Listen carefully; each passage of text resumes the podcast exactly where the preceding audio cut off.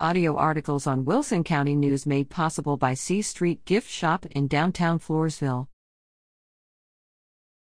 Missing teen found safe after overnight search. A Poth teen reported January 4th as a runaway is safe at home.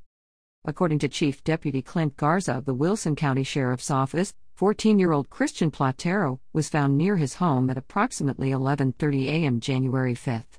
His mother had called authorities after Christian last was seen walking near the Stockdale Independent School District campuses the morning before. Poth PD located him in the neighborhood near his residence, Garza said. According to him, he walked from Stockdale to Poth. Law enforcement personnel from the sheriff's office were assisted by the Poth Police Department and the Stockdale City Marshal's office during the overnight search for Christian. Word of the effort spread quickly across social media. Garza said he does not believe anyone will be charged in connection with Christian's disappearance. Leaves at WCNOnline.com.